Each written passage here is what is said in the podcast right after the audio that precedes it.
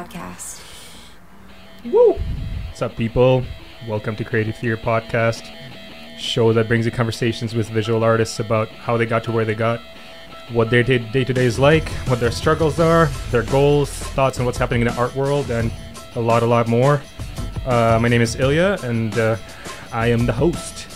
and uh, today we got a real special guy, artist, designer, photographer. He also does really funny Instagram stories, and sometimes I actually I don't think I get them, but maybe he'll be able to explain it to me. They're pretty good. You got to follow him. He's also the man behind Vancouver-based print and apparel brand Explorer, Explorers Press. That's a, bit of a mouthful. uh, Brendan Megannety. What's Thanks, up? What's up? Thanks for uh, joining on the show. I really appreciate it. Oh man, my Yeah. pleasure. Um, I guess about those Instagram stories. Do you have? Do you think your quirky humor just helps you in art? Because sometimes I don't think I get it. Oh, you mean the, the ones where I put my face you on put your everything? face on everything. yeah, I don't know. Once they came out with that sticker, I just I couldn't help but put my face on stuff. I mean, I guess that's art in It, it totally is. It's it's it's my it's how I express myself. I- if you say yeah, I was gonna. If you say it's art, then it's art. And Yeah, why not? I don't know. Th- that's the best feature they've put out for sure. Yeah. You, do, you, do you feel like it's like uh, sometimes people would draw like dicks on the walls, but sometimes you put your face on funny people, or I mean I don't know. It's a good comparison, but it just seems so like uh, it, it's super playful. I'm drawing a dick on the wall, like in the greater sense. I'm, dr- I'm Yeah, drawing yeah. the dick on on the internet. You know. on the internet Yeah. in a little bit more mature way. yeah. Well, uh, I want to get into really the story and I think how you came up with the brand and how that blew up. It seems like it's uh, it's so cool. Uh, It's usually so cool to see people around you, especially how, uh, especially with art and how successful it gets. But um, what does uh, your life look like right now? Because you're freelancing, right? Yeah, so I run the brand full time. I've been doing the brand full time for about five years, um, and then beyond that, I do a lot of uh, I do a lot of white label design for other brands and companies, and I do uh, middleman production. So people come to me and they want the styles of products that I offer through Explorers Press, whether it's print sh- stuff like shirts and hoodies and hats, or they want pins, they want keychains, whatever. So. Um, I do a lot of that, and then I do some straight graphic design for a few clients here in Vancouver and a few in Toronto. And I also run a company that does commercial signage, so windows and sandwich boards. yeah, so that's a, that's a handful. I do a little bit of stuff. And you have uh, so what's the average workday then? um, so I wake up around seven every day, Yeah, and I Nice. just you're uh, that's yeah six pushing forty-five in the summer, Nice. six thirty, six forty-five in the summer. But because it's winter, the sun's not out yet when I get up, and it's kind of depressing. But Yeah. I wake up in the morning, make coffee, and then I just break up my laptop, sit on the couch, and just go through emails because I deal with a lot of stuff out east. So usually everyone out there has already been going for a couple hours, and um, and then usually I head down to uh, my studio down here in Chinatown at about 9:30 or 10, just after traffic, and I work there until about one or two in the afternoon, and then I either go and run errands, or if I have to install a graphic or anything, I'll go and do that, and then I get back home for around dinner time, and then make dinner, keep working usually. So uh, yeah, so you do keep working after. Yeah, most days. Yeah, I've been trying to. I've been trying to shut it down right at five or six, but it's hard. You know. if I was gonna say, to are you able to separate yourself, like the work and the No. is a that's not a thing, right? This this year, my New Year's resolution. Well, I had two New Year's resolutions, but my work-based one was um, to give myself one day off a week. So I've been trying to just take one day to not answer emails or because I mean, you know, not doing, not actually doing any work, like not actually drawing or doing any design is one thing, but actually not interacting with the, you know, my work email and stuff like Yeah, that is yeah. is sort of my goal. Um, and it's been okay. I've I've had a few I've had a few successful weeks. I guess we're like you know six weeks in or whatever. not bad, yeah. Yeah. I, I can't believe it's it's only six weeks. I Weeks, know. It feels like a while, but um, that separation uh, then. But are you saying you're not even taking weekends?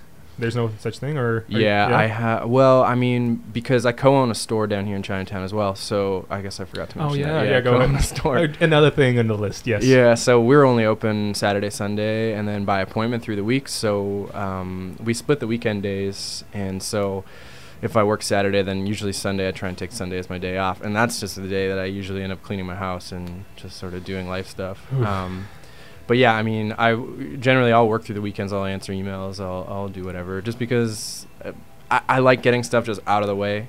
I, I hate leaving stuff on my plate until the next day because I figure if I can just answer this email even from my phone and just like get it out of my inbox, it's easier than leaving it and then doing it later. So Uh, I definitely relate to that. Yeah. But yeah, and emails are especially like not exactly the artistic side.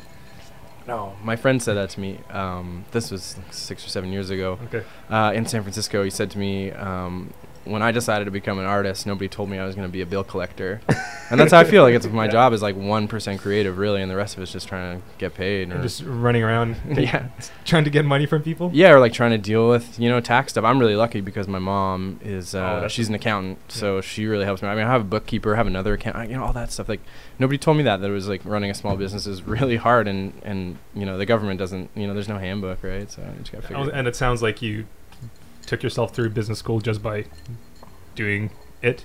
yeah, I guess so. I mean, my my parents set aside uh, a little bit of money for me to go to school, and I never ended up doing any post secondary. I never went anywhere after high school. I went straight into the workforce, Oh, as wow. they say. Yeah, What- but um, What kind of workforce? What is that? well, I worked in. I did a bunch of different crap. Um, I was. I worked in bike shops. I worked in kitchens. I worked in bike shops. I was a bike messenger. I worked as a mover. I did all sorts of stupid stuff that wasn't, you know. But and creativity was always, you know, the hobby. Uh, and then so th- the last job that I did before I ended up doing what I do now full time was I was working as a screen printer, industrial screen printer, uh, in Etobicoke, just outside Toronto. cool. Toronto's Brooklyn. Um, yeah, so I did that, and then that's kind of what led to doing the brand full time. But anyways, yeah. Um, where was I going with that? No, was it? No, no, that was great. Was the screen printing something that actually helped you um, um, transition into um, Explorers Press? Yeah, well, I mean, that was the thing is I was doing, I was self-publishing books, and making zines and um, making prints. That's what I, you know, we would print shirts all day, but they would let us use all the screen printing um, equipment to make our own stuff at the end of the day or uh, on our lunch break or before work. So I was making prints, like prints on paper, making self-publishing little books, making my own shirts and stuff, and just like selling them at art shows or even giving them away or trading them with people. Like the zine community was just kind of really happening at the time, and this was probably in 2000 and I want to say 2012. Is it still? Is there still a community? Because I don't. You said you're from Toronto. I don't really see as much of this in Vancouver. Is it bigger in Toronto? I mean, it was, yeah, it was bigger in Toronto for sure. I mean, I don't really know. I haven't. I mean, actually, I made a zine for the first time in a few years last year. I made this little Nice. zine. It was all about billiards and pool. Um, you should explain what a zine is. oh, it's like a zine is just like it's a crappy version of a magazine, I guess. and is it zine because it's smaller? Is that the idea? Yeah, I guess so. Uh, I mean, th- I remember buying them at you know Antisocial when I was in high school, uh, and they're just like these little DIY like Xerox books or little magazines that people make. And I was making them in high school. I was making all sorts of like just little things. I'm making prints, doing stencils, and like just writing graffiti and all that. So stuff. you already knew you're creative then. Yeah, I mean, I had always been sort of had that creative mind. I always liked drawing and I always liked painting and photography. I mean, I did a lot of photo stuff before I got back into illustration because my, my mid 20s, I didn't draw all that much. I was doing more photo and, you know, having shows. And I was, you know, I was moderately successful with that stuff, but it was just kind of hard because there's a lot of people out there doing it. And it was kind of feast or famine. And I always Mhm. had to have a real job as well, which Real job? What is that? What is a real job? I, a real job, I guess, is one where somebody tells you what you have to do Yeah, uh, yeah. every day. Yeah, that's that's most of us. doesn't work for me. I don't like it. well, it, it's pretty sweet that it worked out the way it did uh, for you. Yeah, I mean, it was. I think it was a combination of it was good timing. Just with with social media was changing, like the landscape for social media was changing, and people were really paying attention to what was happening on Instagram. And it was this new thing where it was really easy to, if you're creative, like put your stuff out there, and for a lot of people to see it. So I think part of it was timing, and then part of it was just like I. I wanted a way to take my designs and other people's designs and sort of make them more accessible. So instead of making prints that were like, you know, 100 bucks or having originals that were, you know, worth 500 bucks, like you can just like make a shirt or a patch and sell it for 5 bucks or 20 bucks or whatever and, and then people could have it and enjoy the art and have something that's tangible instead Mm. of just looking at it on the internet, you know, and, and making it accessible for people. That was sort of always the idea behind Explorers Press was to be able to have this platform for myself and other artists to to put stuff out there, you know. I love the fact that that was your approach to it because I, I actually um, I think either you wrote it on your uh, website or somewhere. Yeah, I read about the fact that you do want to make your art accessible, which is a pretty honest approach, and, and I think it, it's great, especially being an artist and you understand either how expensive it is or how harder it is to get uh, to get just other people's artists. I mean, that's kind of just re- reality of it, and I think you found a really cool way to keep the integrity and the quality, right? Just but but then you can make it so I don't know, it's like ten bucks and people can get like this piece that you created and it can be across the world.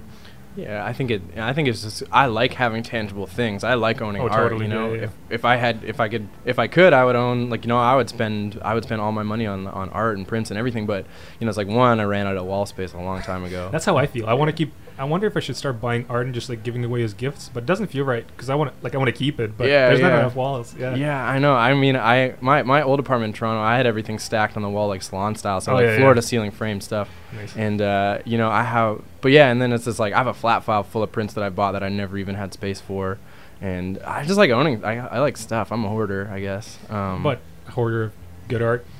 good and bad. Can I like bad that? art. You I got like, bad art too? I like well, I like bad art just as much as good art. I mean, I would say about the biggest thing that gave that made me feel juice creatively working in the screen printing shop was you're just surrounded by bad design all day. Like you're just printing stuff for like It's because you're for hire? cheerleading. Oh, yeah. Oh yeah, you're printing like the worst shit, and then you're seeing like you know you're seeing colors next to each other, and you're seeing. That was what got me more juice than seeing good art because you, you know good art you're like I want to make that because you see it and it's good, but you can't make it because somebody else already did. But with bad art, you're just like okay now I know what not to do. Oh, so I'm pretty sure. Yeah. So uh, the last show, Peter Rico's here, and he was saying how the bad stuff was almost as inspiring because he was like, if these people are doing this and they're getting paid for this stuff, I can definitely do better. Yeah, I mean, I don't know. I think that, and there's the, there is a point where it comes full circle and it's so bad that it's good. And I feel like half my designs are so bad they're good. You know, like I look a lot at stuff that's 90s, like 80s, 90s souvenir stuff, and um, and it's just crappy graphic design, and that's what makes it so good. You know, it has this sort of nostalgic feel to it. I was just at the I was just at the flea market, the terminal flea Yeah, before um, this morning, and uh, I just like found all these old bumper stickers that say like "I heart weekends, holidays, and like, afternoons" or something like that. And it doesn't make any sense, but it's like it's so bad. It's good. That's you cool. know? I was actually gonna go there this Saturday. I need to look up things for painting. But um, why do you think it's bad? Is it is it actually bad? The stuff you're talking about? Like, what what's the?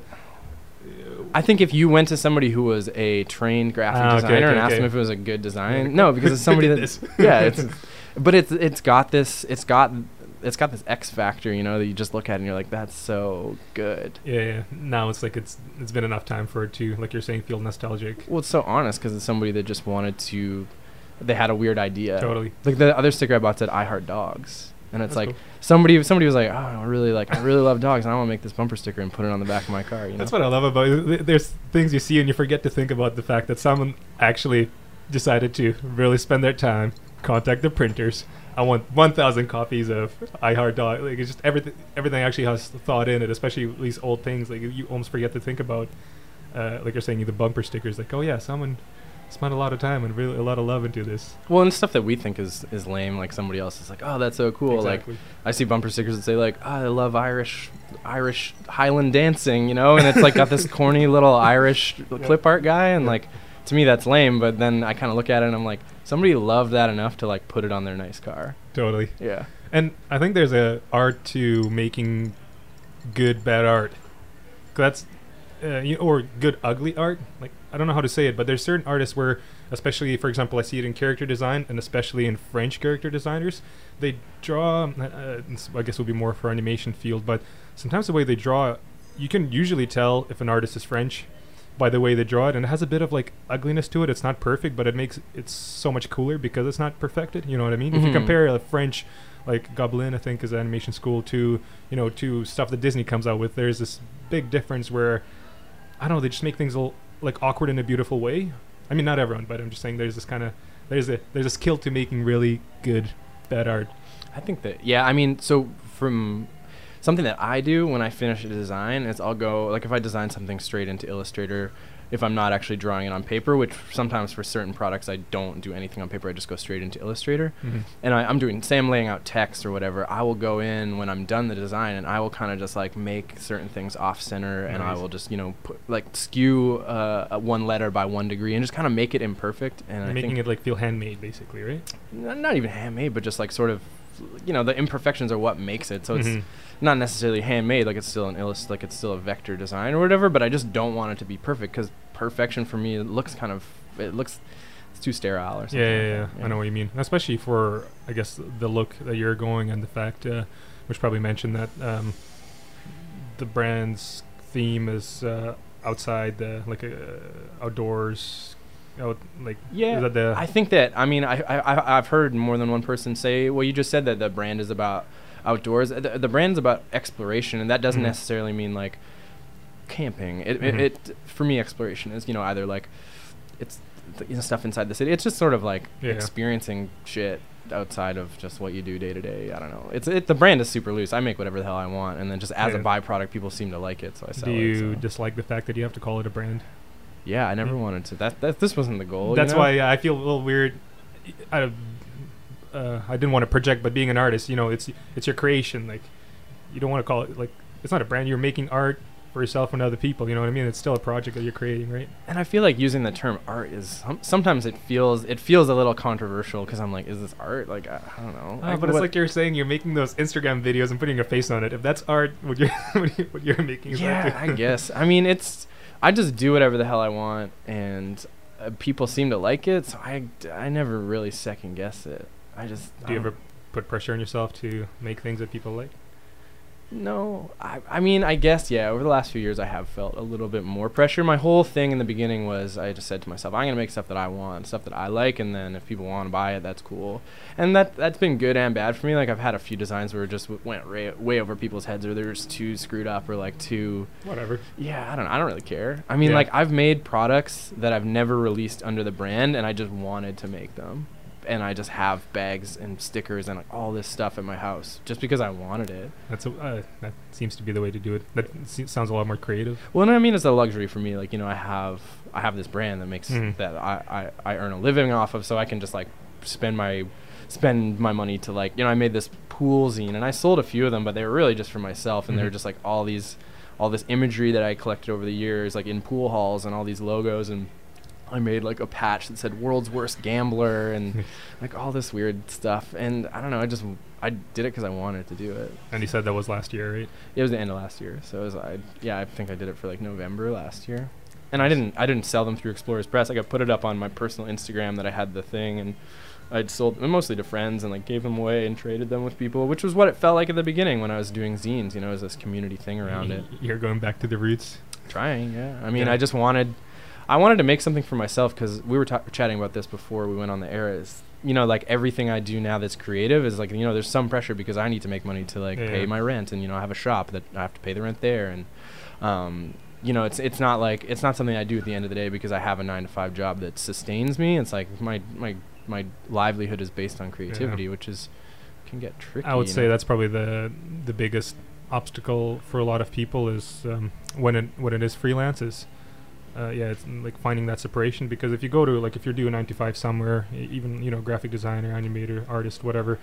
you are able to turn off after or hopefully you can and then do stuff for yourself and hopefully there's no pressure for you to sell it because you know you have your full-time job where in your case like like we are saying in the beginning there's there's not a large separation just because your art is what you like to make and so now that becomes a job and a lifestyle and things you want to make too right Yeah, I mean, it doesn't feel like a job 100% of the time. There's That's good. parts of it that That's feel awesome. like the job. The stuff that we were talking about where it's like, you know, I'm invoicing and I'm doing all this stuff. Like, that feels like a job. But, like, really, at the end of the day, I, ge- I, I take a step back sometimes. And, you know, even when I go get a coffee, I'm like, man, I could just be working here and that would suck. Dude.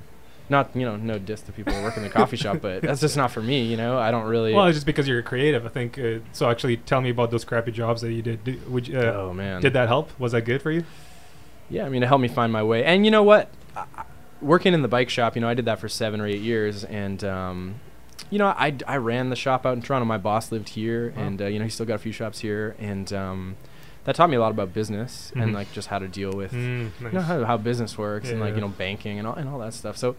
I mean, yeah, that was a cool job. Working as a bike messenger was a cool job. It's cool if you if you like being poor, but I mean, other than that, it was cool was because great. I was doing a lot of photography, and I would Yeah. just have my little, you know, I was shooting film, so I'd have a little point and shoot film camera like in a pouch, like on the strap of my messenger bag, and I was outside for like eight or nine hours a day That's awesome. in Toronto, just biking around, so I'd just see crazy stuff, and like, you know, the me- the other messengers out there were pretty colorful people, so that was how I kind of really, and then I, you know, ended up making a zine out of like all the stuff that I was seeing on the road, and that was cool. I would have done that forever, you know, if it wasn't like if you didn't make like sixty bucks a day and like Yeah. hard riding. you mean would have done the the zines the photography or the messen- uh, messaging Um, hello people waving outside somebody's bringing me a coffee, I think. Um, yeah, I, no, I would have done it. I would have been a bike messenger forever if it was like viable. I Yeah. loved that job. I loved everything about it. It was just like, it's hard to make a living hmm and do that. You know, it's like it was cool. I was 20. You know, I was Yeah. 20 or 21, and it was rad. But um, yeah, I don't know. It's uh, there's a lot of things. You know, if I have if, if money wasn't a factor, I'd probably be doing something different. You know, That's like awesome, I, yeah. I would like to just like What would the what is what is- professional vacationer would be nice. Nice, that's a good one. Yeah. yeah. I don't know, like hammock tester. Like that, that's a job. You're still thinking of a job though. You don't need a job if you money is not a problem, or you would still need something, some sort of activity. Yeah, I mean, I would. I think I need something to like fill my days. You know, I'm not Yeah. good. I don't have. I'm not good with like being like not doing something. I'm Mhm. not good at going away and just like reading for seven days. Like I need activities. Yeah, yeah. That's that's how I feel as well. You get itchy, right? First couple of days, just Oh, relaxing. Like, uh, This is the first. Last year was the first year that I like successfully went away and just like chilled a little bit. But yeah, it's hard. you're making vacation sound like a lot of work. They are. You know, I don't take vacations. I go away for work. Like I go away and um, I like go to somewhere and I'll like do some work while I'm there, and that's what I enjoy because that's like a good way for me to see the city and have some purpose and write it off. You know, which is cool. Good one. Yeah. That's why artists are hard to date. You just never stop. Especially if like people who are not artists, like I would like to go on the record and say that I'm not hard to date. you're not hard to date. Okay, No, never. He, not. he's not, but I feel like the the brain that never stops and never shuts down. No, like uh, doing a lot of work for people who are not creative. I think it's hard to get. I think that more than anything, it's just what we talked about, where I, I come home and I keep working, and so like for to fit somebody else into your life and have that is can be tricky for somebody else that Mhm. it doesn't have like a big full life. You know, like um, somebody that works nine to five and then they're done at five and they just want to like chill out and watch a movie. I'm like, okay, well I'm gonna keep working because I enjoy my work. You Mhm. know, Oh, yeah. It, it's for me that's fulfilling, right? So Awesome. Uh, I like we're flying around all these concepts. I really like how it's going. I got this. Uh, I mean, they're, they're like I was telling you before. I got this trajectory of where the conversation in my ma- mind would go, and then it doesn't, and it's actually kind of fun like that. yeah, yeah. I mean, it feels. I mean, I, we you and I knew each other before. Like, we used Yeah, to yeah. share the studio together, so. Uh, so um, before I get to that, because that's actually where I was going, um, you're saying you like purchasing art. What's uh, what's the last uh, piece you got? Do you remember? Uh, oh, my friend Skip um, lives down in Seattle. Hey, Skip. Hey, Skip. If you're listening, what's up? Um, he he made these beautiful flocked prints. So they're like screen printed, but they have that flocking, and it's, it feels like What is that? Is it edges like no, no, no. It's like um, it feels like almost like cloth on the paper, Wow. like um, like it's, it's like this. It's like fur. It's like a furry. There's actually print. fur. Wow. Well, it's not fur. It's called flocking. I don't know. He made these really cool flock prints, and they're like black light, like super kind of psychedelic. Um, I just framed one of those and put that up in my place. I mean, I have a painting that I bought. I guess when we were in the studio together, that I bought off Scott Sueme, Mhm. and I, that's my favorite painting for sure. I have a couple Remio prints. I have a, two Remio Nice. Yeah, paintings. Um, what else do I have? Um, oh man. You don't have to name them all. I've seen. I've been to your house uh, guess. briefly, and you had a lot of art. Which, Yeah, and a lot of books as well.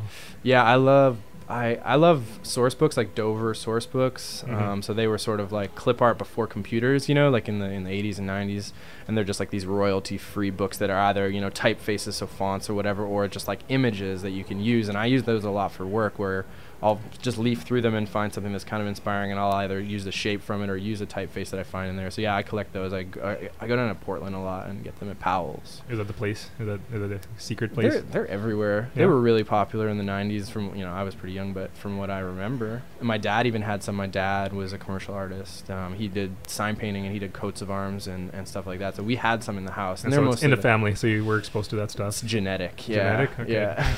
Something in a hand. You know how to draw. I, d- I mean, that the jury's still out on that one. I, I think maybe I know how to draw. I, don't think you how know how to draw. I know how to doodle. That's drawing. Yeah. It's drawing. why? Why seventies, eighties, nineties? By the way, why specifically that? Uh, I think that that was just sort of like graphic design. Like I- I think in the in the 80s and 90s, graphic design switched from something that was just like to convey a message, like to be like this is where this thing is, or these are our hours, to being something a little bit more than that, where people started to put a little bit of panache on it.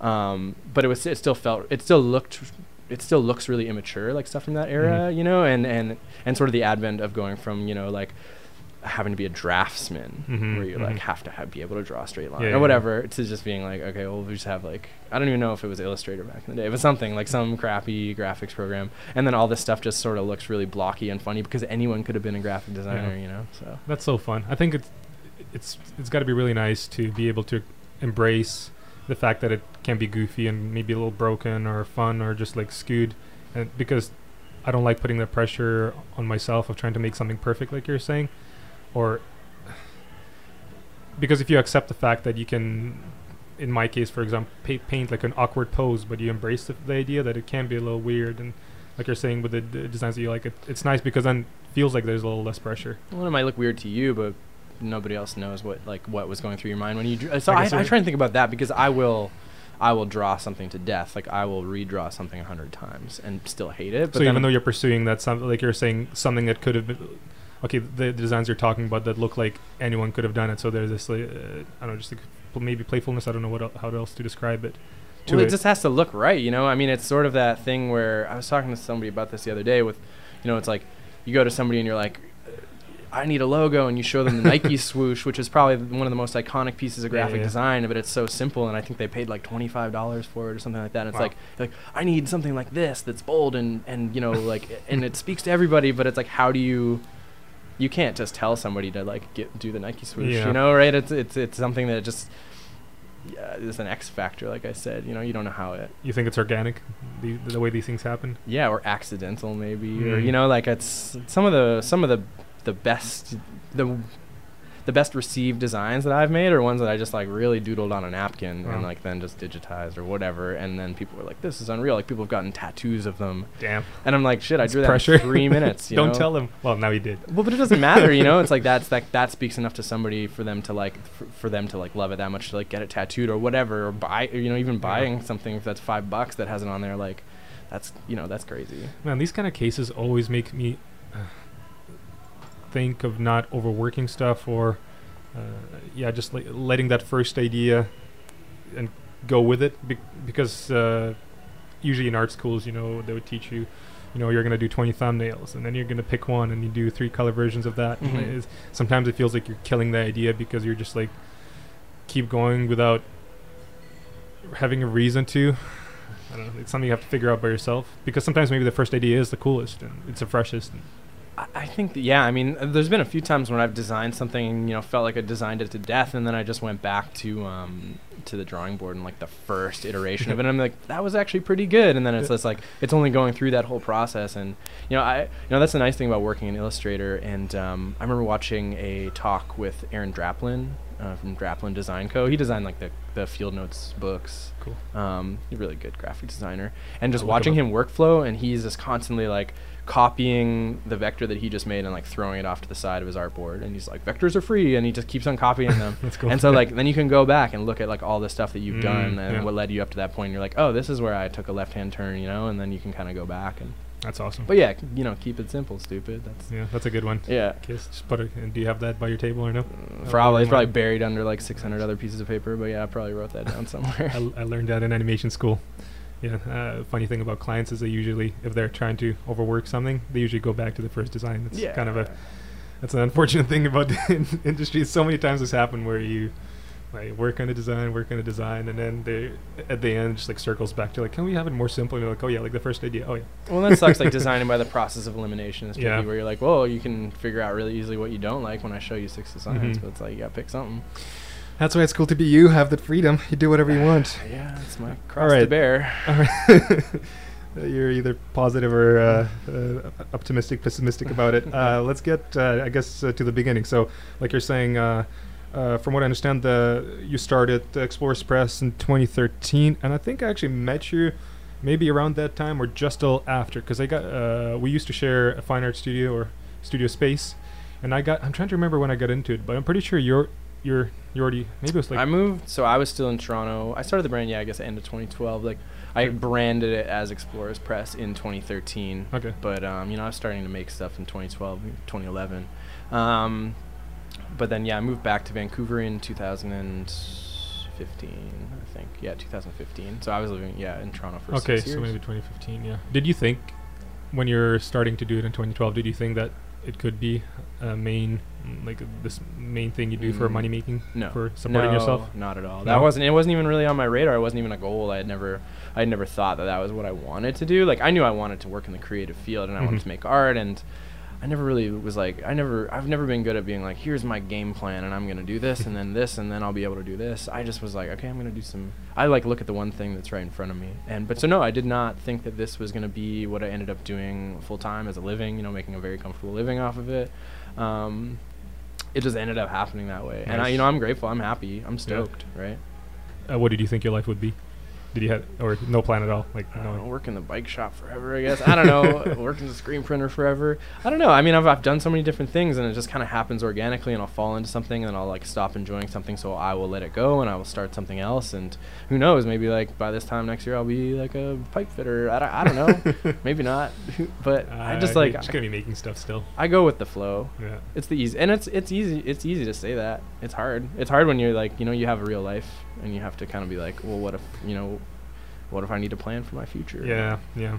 Once the all these big things start showing up, or you start being conscious of it, Yeah. you kind know? of planning for the future, I guess. I mean, I can't speak for my dad, but I know that he, you know, he was he was doing the commercial art thing, and, and you know, he ended up moving into a different career, and he was a paramedic for like over 30 years, you know, just Wow. because you know he had the kids and just needed something that was maybe more stable, and you know, be, I find, and I can only speak for myself, but I find being creative is can sometimes be really exhausting. You know, Totally. like you're Oh, putting yeah. a lot of yourself out there, you're putting a lot of yourself into the into the work, and Mhm. and it's.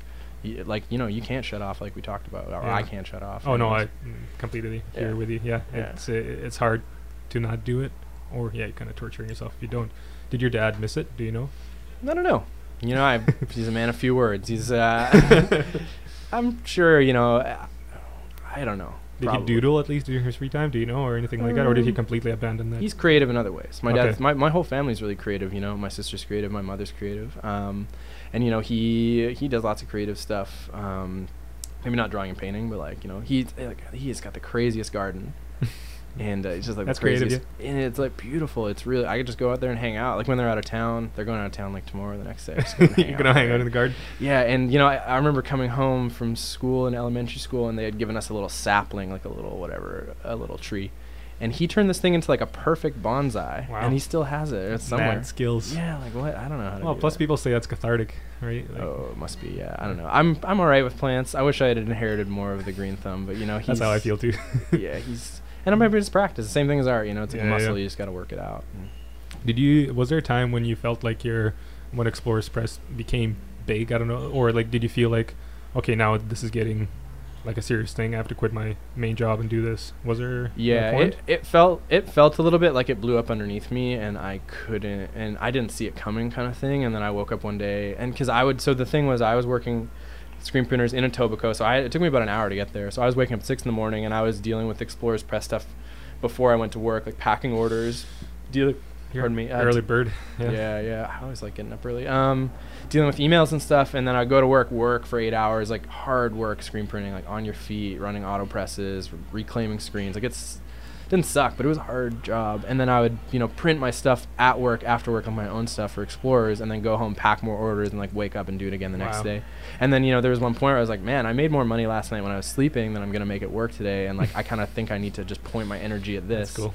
So at that point, you know, the brand, I was still working full time, and the brand was already like doing its own thing, and uh, there wasn't, I hadn't sunk a ton, like I wasn't in debt from starting up the company or whatever, and you know, people were interested in it, and so it was just sort of like, okay, I think I need to just do this full time, and uh, it was never like a leap of faith because Mhm. I already, I was already seeing it working, and I was busting my ass. doing Yeah, that's things. awesome. That's awesome because because for example, if you want to pursue fine art and gallery shows, uh, there isn't like a this steady stream of uh, sales, and you're kind of figuring it out, and then you just stop working because you know the nature of art shows and the amount of time it takes to prepare for it. If that's the way you choose to do it, you know, like you can go half a year without any money, and then you're basically like fingers crossed. Hopefully, when I put these pieces into an art in the gallery, hopefully they sell. You know, which is why I, it seems like that leap is really hard to make.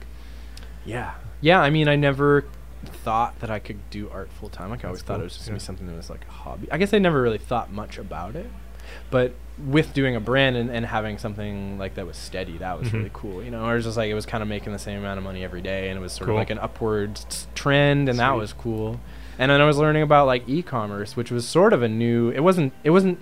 E-commerce wasn't a new thing, but Mhm. like independent e-commerce, Yeah, independent yeah. brands were Mhm. a new thing, a newish thing. Because like ten years before that, like how did you start an independent brand? Like you put an ad in the back of a magazine or guess so, something? yeah. I don't know. Things have changed fast. So when you're you're saying through s- social media and kind of that boost helped a lot as well. Uh, Yeah. I guess like were you noticing it on there as well? And actually, do you feel can you see the difference now? There's a lot of talk between artists I see about the algorithms that are on social media now, which kind of annoying. Yeah, I mean, Instagram kind of went down the tubes in the last two years. But I mean, it got sold. I mean, that's the thing is I can't fault anybody for like taking away my perfect free marketing tool. Like somebody had to make money off of it, you know. well, It- and they were though, like Oh, even y- without you knowing. Well, Yeah. yeah, I mean, but the thing is, like Instagram, I think that you know the whole game with that was just like user acquisition. Yeah, yeah. Like, okay, well, we have all these bajillion users, now we sell it to fa- like they sold it for a billion dollars. It's a lot of money. Yeah, seriously. Um, I need to think of an idea like that. Um, You gotta you gotta start an app that doesn't have ad or what does it do? The algorithm.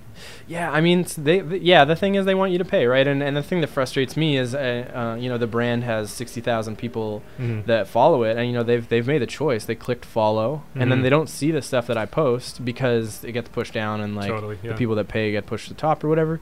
And so that's frustrating. But at the same time, the same thing happened with Facebook, you know, and and people stopped looking at Facebook, and then something else came along, which was Instagram. So I have faith that something else will come along Yeah. that works, and it basically like this is what it is, and you're either I don't know, Yeah, you, you worry about it or you don't, and you just kind of keep going. I mean, I know a lot of people that are in the same, doing the same kind of thing as me, like independent brands. Like we all put our eggs in that basket because we're like, this is how we communicate with our customers. Mhm. And um, now that they're not, you know, people aren't seeing the stuff as much. Like, yeah, if it's hurting everybody, and it's also just like, how do I adapt? You know? Yeah. And I, you know, I, I, th- I do other stuff. I do like the mailing list, so I send out emails and Nice. whatever. I haven't had to like go to door to door yet or anything, but That's good. yeah, I don't know. And I'm lucky too because a lot of stores picked up the brand. Like I have 140 shops. Did you contact them or did they contact you? Pretty much they all contacted me like it- man, that's awesome. Yeah. yeah because instagram was just like this perfect portfolio you know and it was cool too because like all the customers were posting these rad photos so there's like yeah, this yeah, yeah. content Free marketing. Yeah.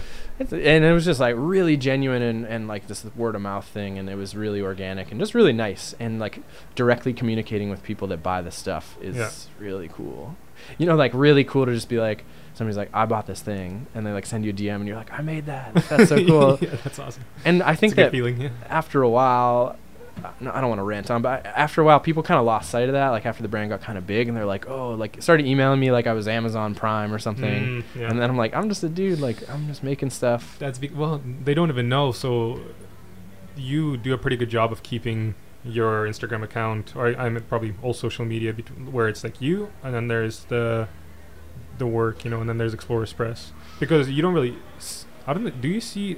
I- I'm trying to remember because I was looking at your photos. Like it's not like I see you, Mm. like you sh- popping up. It's like, hey, it's me. It now feels like a really professional uh, endeavor. It's a real professional business, so I can see why people get that feeling. You know what I mean? I think that part of the reason is that is that I like to leave the brand open for other people to kind of collaborate and Mm. you know, I don't, I do, whenever I may, I uh, have something that somebody else designed, I go like, this is a collaborative piece or whatever. But you know, it's like, I think it's important just for the brand to be its own entity and, and for people to look at it and be like, this is the brand, people can come in and out, work with the brand, whatever, instead of just like, this brand is Brendan Megannety, you Yeah, know, yeah. because it's not. It's like it's you know, and and also like I don't want to be stuck in the, you know, even though the theme of the brand is really loose, I don't want to just be stuck in that. Did I mess up your name when I introduced you? How do you say your last name? Uh, it's a tough. It's Megannety. Megannety. not yeah, Megannety, it's a tricky Megannety. one. Where Where's that from? It's Irish. Okay, Megannety. Yeah. Dude, I'm sorry. Oh no. Should have asked. The things I don't know. That's cool. No Uh, offense.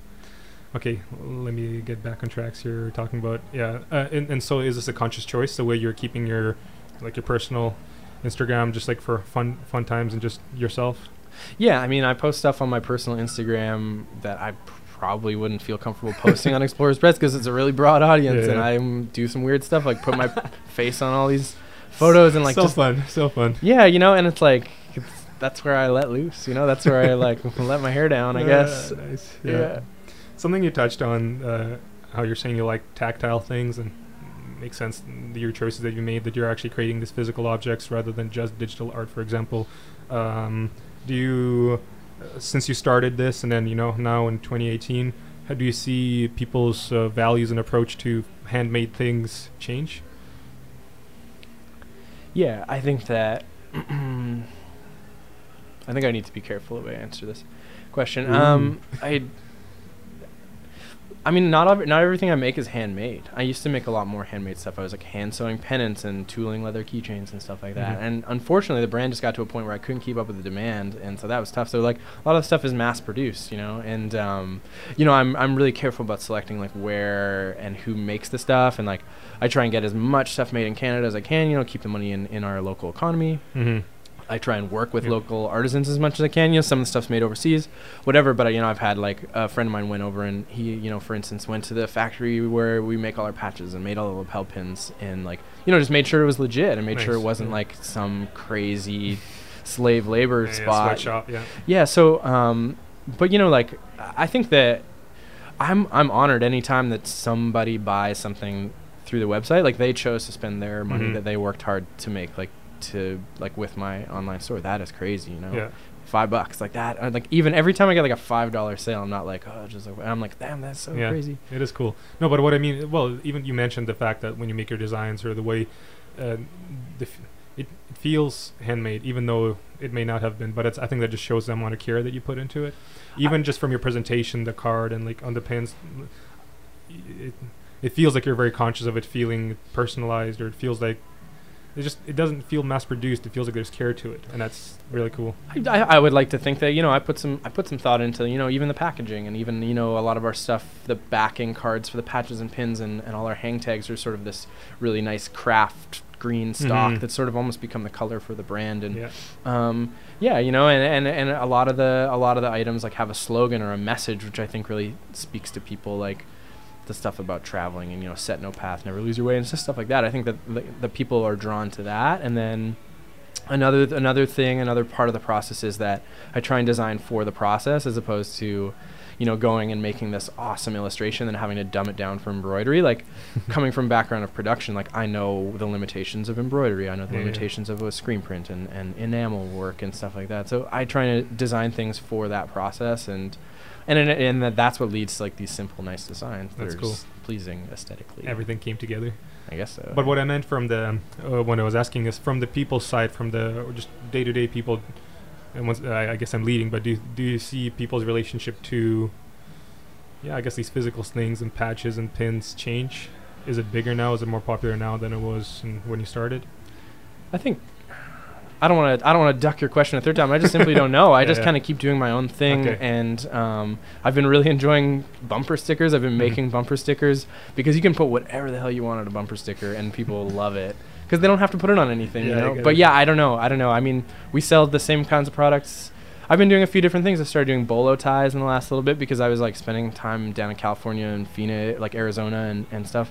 And I was like seeing all this cool stuff, and I'm like, this is a cool thing. I want to make that. yeah. And so, I mean, I don't know. I mean, people still seem to be buying the stuff. People still seem to be sending in photos of them wearing the stuff. I mean, the idea that somebody would take the time to sew a patch onto their bag that I made is really cool. I think so. Uh, That's what I. Yeah, that's And- how I feel as well. Yeah, that's like that's crazy, you know. And and I guess I've been on the other side for so long collecting that stuff, and now having the store where I get to buy stuff from other brands and like curate this shop Mm. of like the little trinkets that I like. Sweet. So the whole thing is cool, you know. That and seems like a and people get to walk in there and be like, oh well, like I know your stuff, Explorers Press, but like look at all this other stuff, and Mhm. it gets to be a platform where I get to raise up all these other brands, which is That's cool. a pretty clever idea, and you said you started that pretty recently. The- yeah, we opened in October of last year. Nice. So Marie, my partner, had the space with somebody else, and before that, it was actually a gallery, and I had Mhm. had my eye on the space when uh, the pre- the owner of the gallery closed down. I sent her a message, and I was like, "Oh, I really want to, and they had already snatched it up. But one of the partners left, and so I got to take over in October, and we reopened, and uh, yeah, it's been really, really fun and really good. And added a social element to my career, which is cool because before it's just everything's on the computer, and now getting people can come in and talk to me face to face. Where's the space? It's at Pender and Columbia, 436 Columbia Street, just uh, off of Pender. And you said it used to be a gallery. yeah, it was Untitled Gallery. Oh yeah, yeah. So the Lawrence. positive, negative before yeah, that. positive right? negative Yeah, before that, and then yeah, I mean Stefan had it as Serpens. So Yeah, he was in the studio with us. That place shifted. Yeah, Yeah, many times. Yeah. Yeah. people still come in there like I thought this was a gallery, and it's like it Would you would you do art shows there, or is that pop ups more. It's gone. Yeah, yeah. Yeah, I mean we, we just don't have the wall space anymore. It's just Mm. full of it's full of products now. And then bo- both of our studios are in the back. My, my partner Marie uh, is a jeweler. Her company is called Wasted Effort, and Okay. she makes these really she makes a bunch of really cool stuff. She makes candles in the back, so it always smells really good in there. It's a bonus. Yeah, and then my I just ship everything for the brand from the back there, and you know do my do my thing. So Yeah, sweet. Um, I'll have to I'll have to stop by. Uh, when you're talking about making art accessible, I, I made a note. I remember I recently watched the video. I was Tyler, Tyler the Creator. I don't know if you follow the guy. Oh, was the claymation one? I saw that. That was pretty fun. No, Yeah. but uh, there was an interview and he was talking about how he, you know, he's been trying to get into the clothing Uh-huh. uh, field and like, uh, I don't know, creating fashion pieces and hopefully creating like everyday uh, wear. But he was saying how he's trying to graduate eventually to getting to make like five thousand dollar purses. But he's like, but my my audience is not there yet. But I just thought it was so, such a like such a. It feels so out there. Is so different that his goal is actually to make like super fancy like fine leather, expensive things. And yeah, I, I I- don't know how I feel about that. I guess as an artist, it's really cool that you can create something like that. But then, what you talked about accessibility, I'm like, oh, but oh, yeah, alright. you're ceasing to make it accessible. You're like alienating your. yeah, yeah, like your who's your audience fans, then, right? The, the reality is you have to understand that.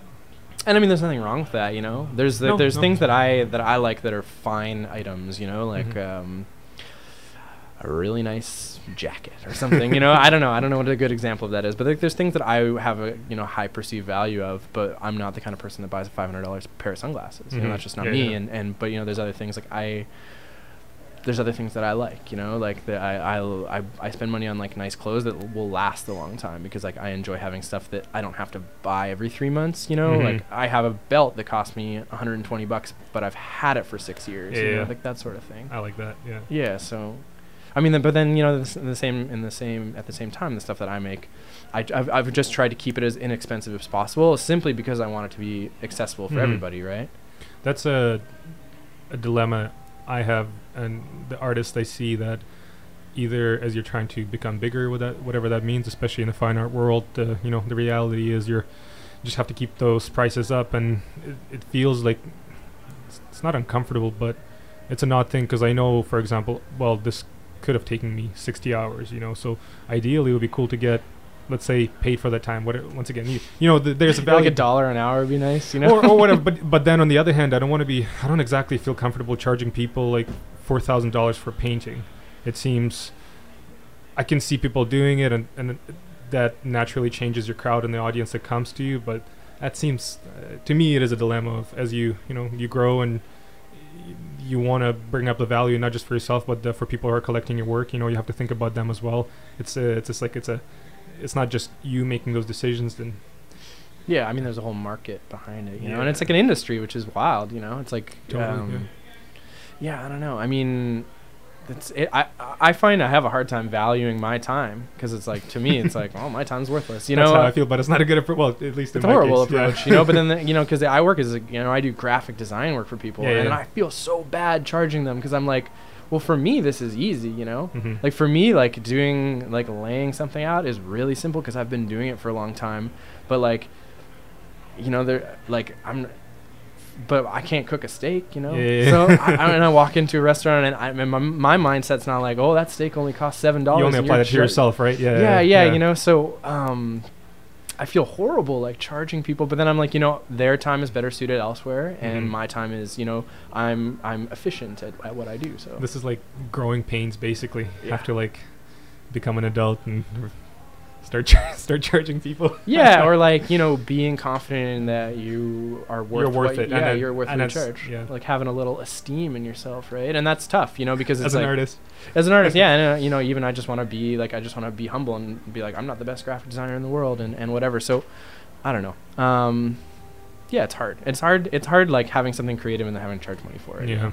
And so that, but the, with the brand, it's like I can. I've always just like sold the patches for like five or six bucks, pins for like five or six bucks, twenty That's bucks cool, for a shirt, like.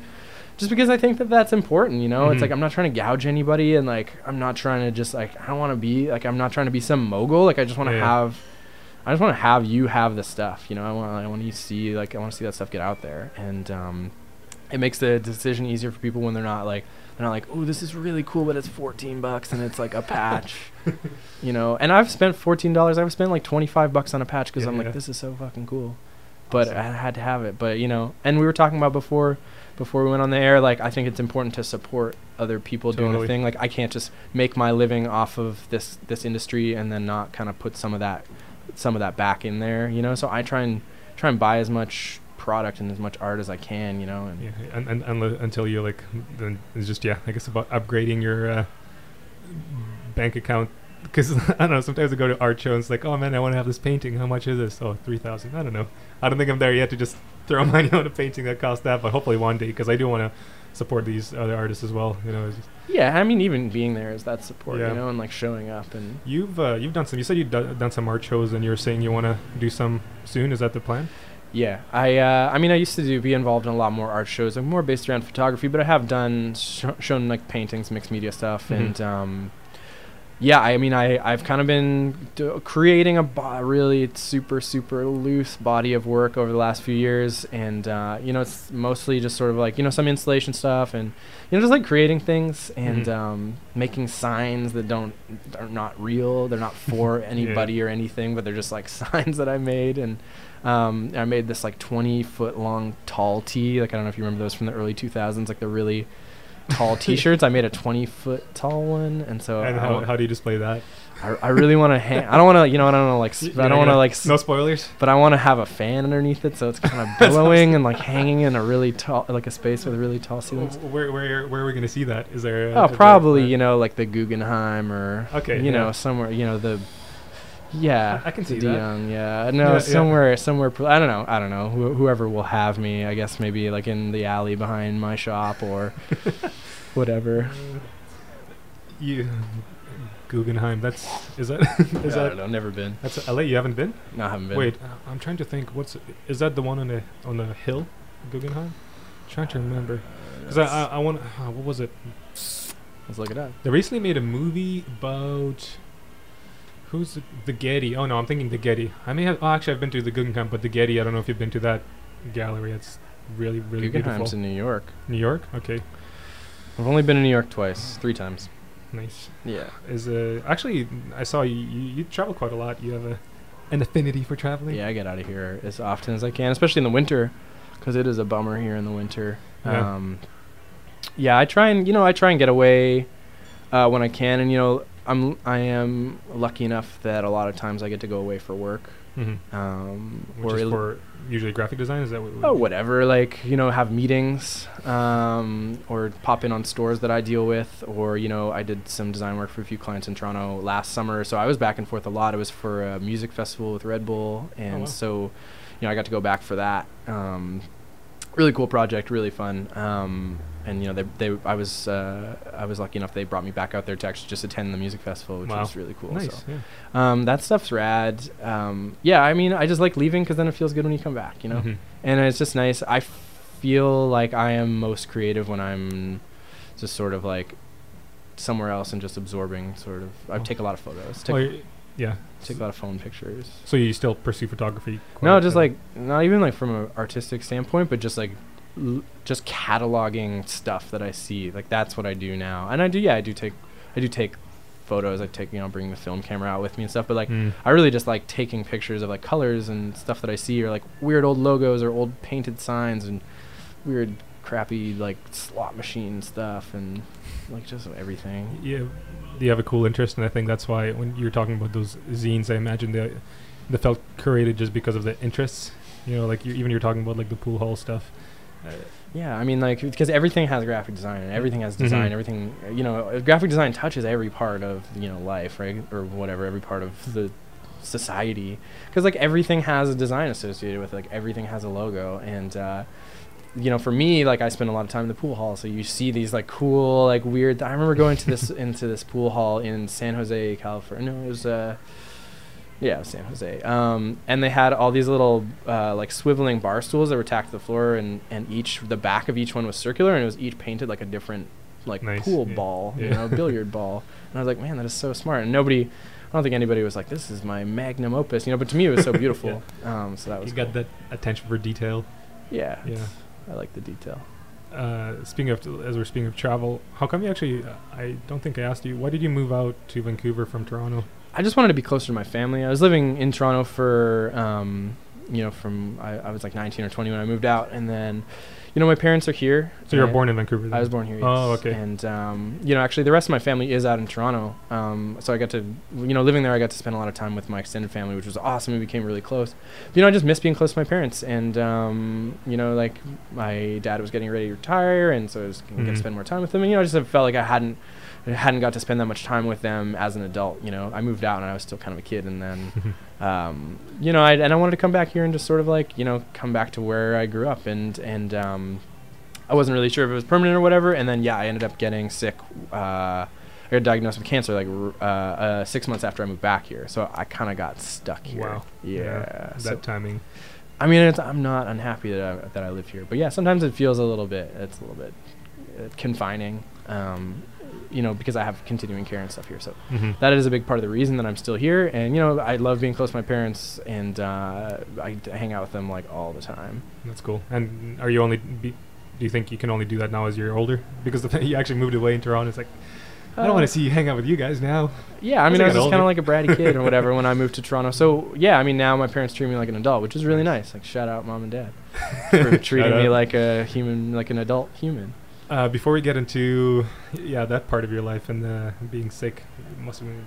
Uh, yeah, well, I don't know, but I'm sure it must have been. Yeah, it wasn't fun. No. Here, I'm gonna take off my hoodie. It's cooking in here. All right, while you do that, um, but I uh, want to ask you about the um, art scene in Toronto, 'cause- and especially being closer to Montreal. If well, I've I, I barely you could say been to Toronto. I would love to explore, but from what I hear, just the art um seems bigger, better there like, on the East Coast. Is that do you feel like if that? better is the right word. Oh, well, uh, maybe it's not what I mean better, but more places to show art, more festivals, more galleries. I think so. I think that you know it is. A, you know, there's twice as many people there. There's Mhm. more stuff going on. It feels like there's a lot more happening there.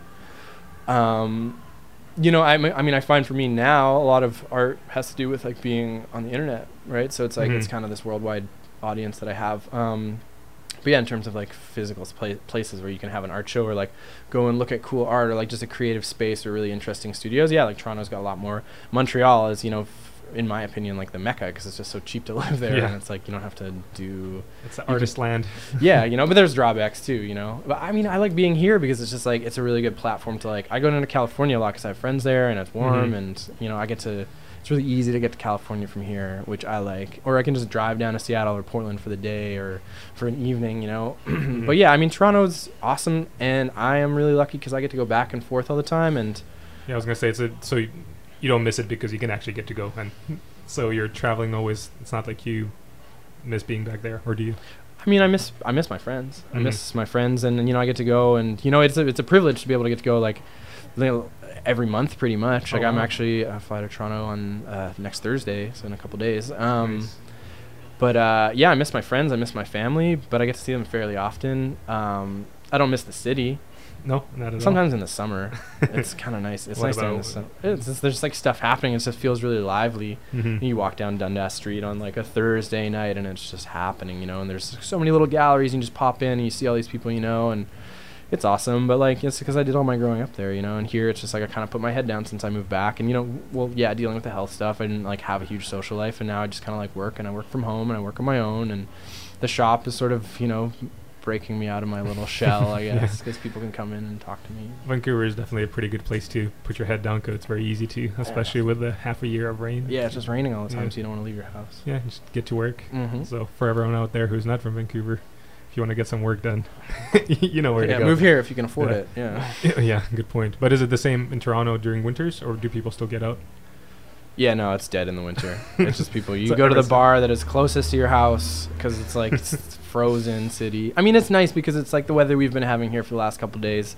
It's cold, but it's sunny. Mhm. So it's like at least you get that infusion of vitamin D, and Yeah, it sort of like helps you not be depressed. But yeah, I mean, the winter sucks. But then it's like March rolls around, and then it's like shorts weather. Like it's so weird. Mhm, There's two yeah. seasons there, uh, and then it'll and then it'll snow again. You know, it's so bizarre. But um, yeah, there's not as much happening in the winter, and that's sort of when I would just sort of put my head down and like create stuff. nice. Yeah.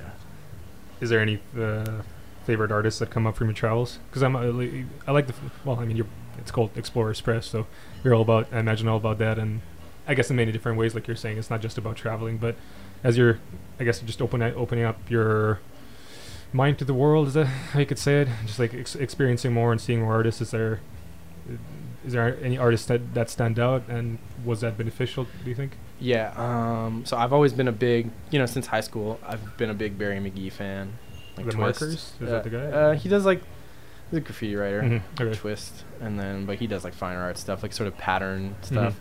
You know, amazing artist. Um, San Francisco-based dude, and uh, I was in San Francisco a couple years ago, and he had a show in the Mission, and so it was a ta- the, the gallery, and it had all these paintings, and he had painted all these surfboards, and he had painted all these panels with um, with the patterns, and it was really cool, and like his gallery stuff, and it's, it's really like visually appealing, and I love it, but it's not like it's not the be all and end all for me in terms of art, but the the second part of the show was you went through this little like trap door. It was like a half door. You get to Okay. like duck to get through it.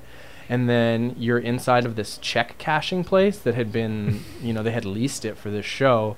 And then there was just like stuff everywhere, and they had made these neons. They had videos Oh, looping, and there was just like stuff all over the place, and it was so cool because it looked like my it looked like my studio at home. There's just like stuff, floor to ceiling, you know, really crazy. And that show really kind of charged me up creatively. So sh- yeah, Is it because of that installation, kind of the out out out, out of the box thinking?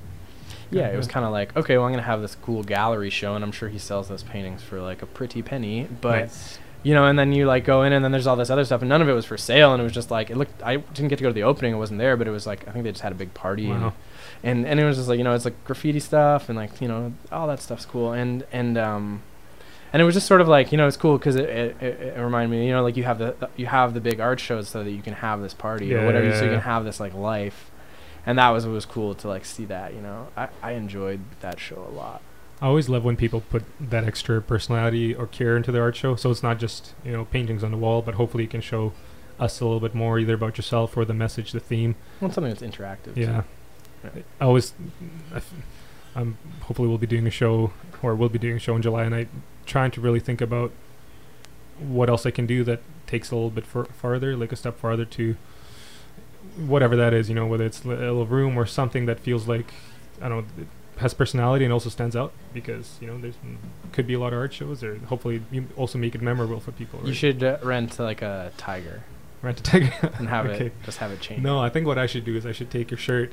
We'll do a collaborative installation. you can't steal 20 that idea. I'm not stealing it. I'm gonna put your name on it. patent pending. that's what I'm gonna. I'm gonna use you to get people to come to my art show. There's just gonna be this 20 foot shirt floating off of the door. You know. I always thought it would be good to have one of those uh, inflatable waving tube men in front of your art show that just said like art show on the front, you know, and just like bring bring people in, or have one of those guys that spins the signs around like over on Kingsway. It says like art show today only, and just you know promote it the old-fashioned way. You're smart. People don't do that anymore. So I'll paint up the guy. Why they pay me the big bucks, you know. You. Full of ideas. I just gave it away to everyone. So that one's free. But no, don't do that. If we're gonna see you doing it, stealing that idea, we know where you got it from. Uh. um, so you, yeah, you just, uh, uh, yeah, I was laughing. Anyways, we're going, we're going down the darker road. Uh, you, so you mentioned the after having moved back to Vancouver six months after you figure out or find out that you had cancer. Oh yeah, yeah. So I found out I had cancer like right after Christmas. It was Boxing Day, uh, 20, Wow. 2015, I guess. And at that time, so 2015, you're already doing your Explorers Press. You're probably Oh, yeah. pretty strong into Yeah, it art. had been my full time job for like two years. Yeah, yeah. At that point, a year and a half, two years. Um, and then yeah, I kind of like got this bombshell dropped on me, and then Mhm. so I had to deal with all that stuff. You know, like obviously there's the uh, you know you find out you have cancer, and that's devastating That's- emotionally. yeah. But then you also have to deal with.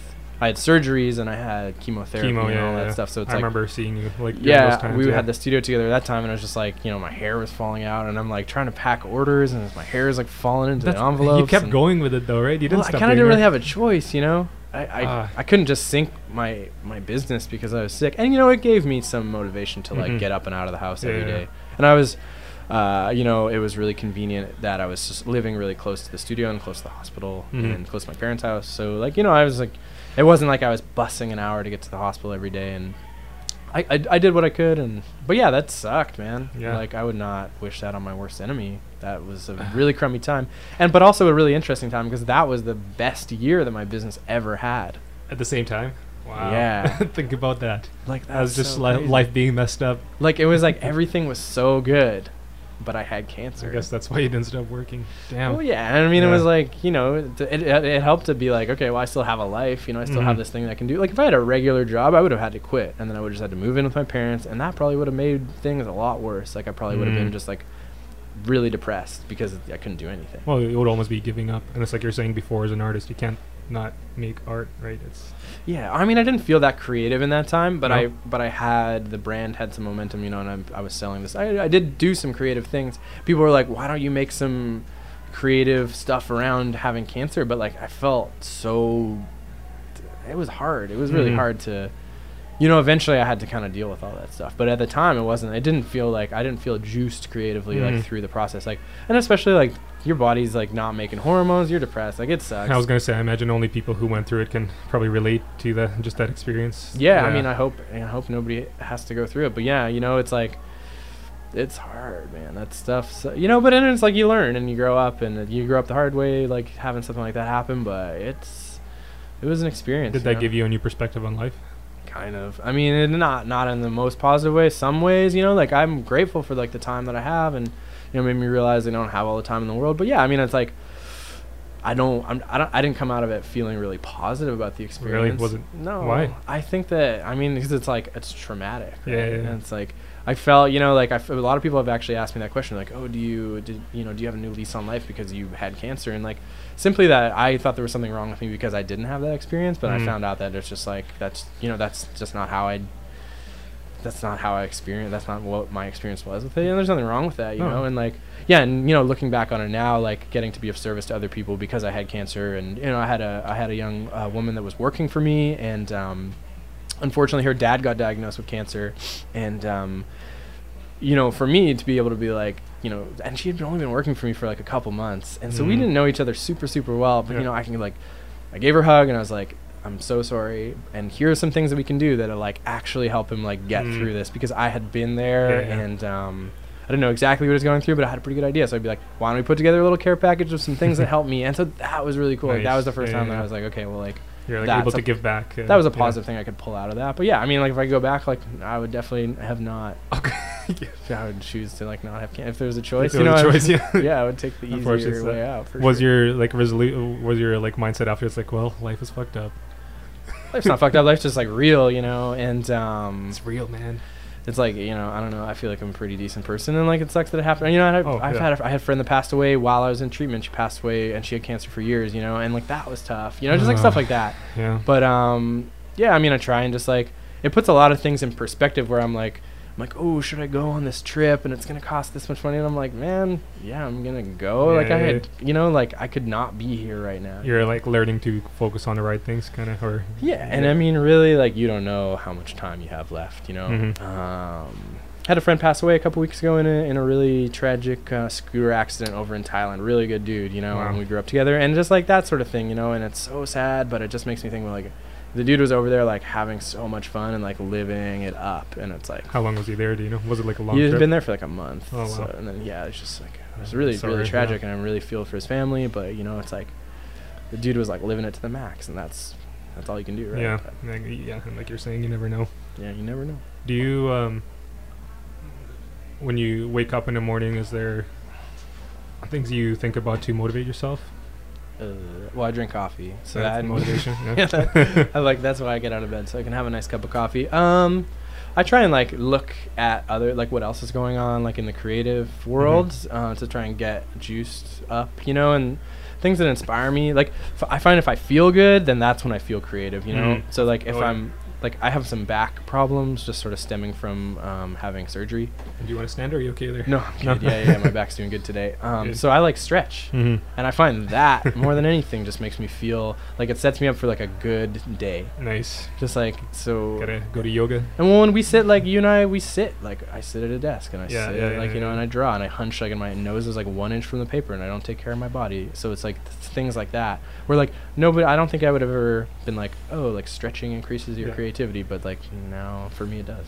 Your answer to the fact that when you wake up you think about coffee means you're probably having a pretty good life. I- Uh, the, only- the only the reason I say that is I remember when I, before I was working in the art field, I was, like you're saying, did odd jobs. I was um, was a cook for a while.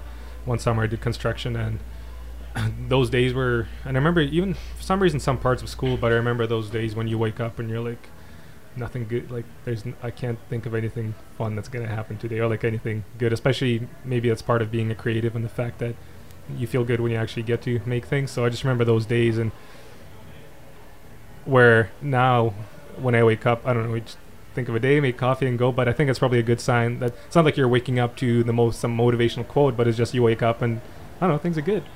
I mean, I think about like waking up and like when I was when I made the transition from working in the bike shop to working in the print shop, and I made no money at the beginning of the print shop, and like uh, like thinking about like practical things that stressed me out because like I didn't have enough money to get a subway token to get to work, Ooh, yeah. like that, That- that- and I was yeah. too proud to like ask anybody for help, you know? Because I had like you know I'd been pretty comfortable like with my career before, and then I was just like, hey, time to switch it up, and um, sitting there and being like, how the fuck am I gonna get to work this week? You know, like and Yeah. that sort of thing, and like I am blessed that I don't have to like worry about that now. I'm not like, ooh, like how am I gonna feed myself this week? And like you know, I lost a crate. Like I was like literally a starving artist for like a year, and I was like just losing weight because like all I could make was like peanut butter sandwiches Wow. and like a lentil stew that would last me a week and not eat breakfast. You, you went through the real deal, the real experience. Yeah, Yeah. Yeah. Not eating breakfast, people say could be good for you. Who I eat breakfast every day now. Oh, It's to me. I mean, I don't know if it's true or not. To me, it's the most important meal of the day. So they say that too. Who knows? People say a lot of things. I just find that it like I I can't. My brain doesn't get going until I put some food in my belly. So Uh, and a little coffee in there too. it's like three coffees. Do you do you feel successful now? Uh, oh man, that's a tough question. I mean, yeah. I mean, I feel like on paper, sure. Like I feel like you know I get to work in the creative field and uh, you know make a living off of it. And all throughout my teenage years, that's what I thought success was. Do I think I'm successful now? Like I don't always feel successful. Like I always feel like there's one more step that I could go, or like you know there's like what what about this? But um, I feel happy. I feel There fulfilled, you know. Yeah. I feel I feel good about what I do, and I feel like you know sometimes I struggle with like is what I do socially responsible, you know. Mm. My dad was a paramedic, like Yeah. he- hero, you know. so and, of your and- head, and I'm yeah. sitting here and I'm like, and I'm thinking up stupid bumper stickers. But I've had people, I've had, a, I had like people write me letters and be like, you've inspired me to like go ahead and, and start my own company or be, you know, a designer or do whatever. And like, I remember being in high school and going to El Cartel and buying this DVD and it was it's called Dithers and it was like Mhm. it had uh, all these artists from like New York and San Francisco, and it was just sort of showing their studios and and ta- them talking about their creative process, and and that was what inspired me to like go and do you know and like want to kind of create art. And so like if I can be that for like one person, Mhm. then hell yeah, my job's socially responsible, you know. That's But yeah, that's something I struggle with because I'm like, should I go and like, you know, work in the hospital or whatever, yeah, like yeah. give back to like, you know, I do like I. I don't want to talk about it, but like I do things that are I uh, like you know I donate or whatever Mhm, I donate yeah. my time like that kind of thing. So Uh, that's especially for an artist. That's a, a good thing about to think about. But also, like you're saying, it, it can be a struggle because sometimes you don't see the ways that you're helping, and maybe it could be. I really, uh, I remember, I remember who, who I talked to about that, and they're saying how you are going to be most useful to society when you get to do the thing that you really love, because you're going to put like 150 percent into it rather than something you're kind of half care about.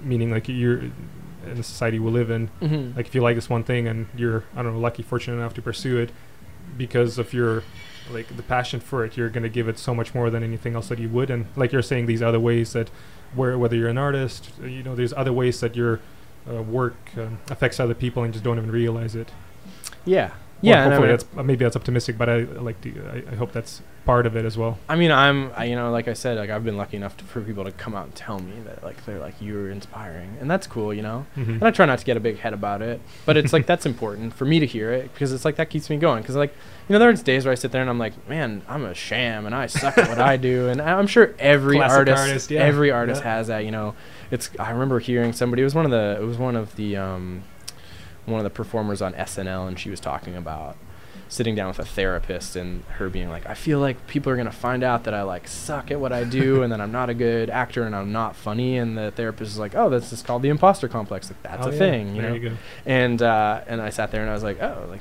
Well, uh, you know, I think every creative person has that because it's like we live in this subjective world, Mhm. right? Where it's not like, um, it's not like you're a mailman and if you deliver X amount of letters that day, then you like fulfilled your duty. Yeah, You know, like for us, it's like this weird intangible thing. Yeah, so. it never stops. Yeah. But I guess once you give it a name, and maybe it's a little easier to this issue that we have, like you're saying. Yeah, I guess so. Or just like knowing that that's bullshit, and that's not, you know, like that's just your Yeah, own brain just being like, just trying to sabotage you. Yeah, stop telling yourself you suck. So do you have uh, rituals or kind of tricks that you do, routines that you do for yourself to be, uh, I don't know, in a good mood and more creative and efficient? Is there anything else apart from, from your saying feeling Uh, good and stretching? Yeah, I mean, I try and uh, I try and like leaf through books, and I try and doodle as much as I can on paper. I find the paper and like working in, on paper and like with something that sort of you know has some um, feedback is important to me. Like it makes me feel a little bit more connected to the work. I try not to just work in Illustrator all the time, Mhm. even though that's sort of where the finished design usually ends up. I try and work as much uh, like on paper with my Yeah, hands yeah. as I can, and I just find it easier because it's sort of how I started. But I love that. I hope, but I, I definitely have a bias because I, I well, you're a like painter. I like painting with things. Well, but also not you know it's it's not my my full time job, but I do really, and maybe that makes it even more enjoyable. The fact that I, you know, if I'm by the computer all day, it's just so so much more satisfying to um, throw some paint on canvases for whatever reason. Still don't know why, but I like painting.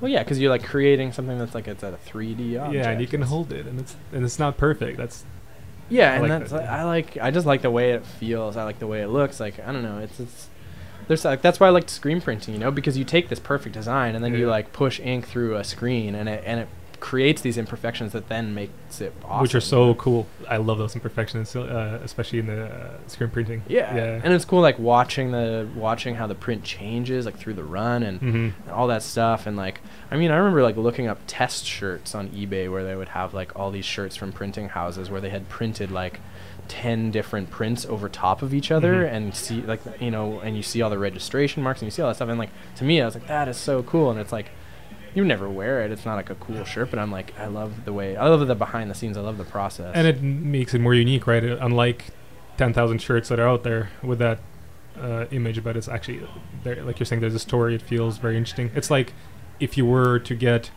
Uh, I went to Escher uh, exhibition uh, around New Year's, Mhm. and um, he the way he worked, he which was actually very fascinating. That he would go uh, at a certain time. He would do nightscapes. So he, I'm pretty sure he would wear like a light bulb on his head. He would go and like draw nightscapes. I think of Italy. He really loved that place, and Mhm. so but it, did, it never stopped there. He always, or most of the time, it seemed like he turned his uh, art into lithographs or woodcuts Mhm.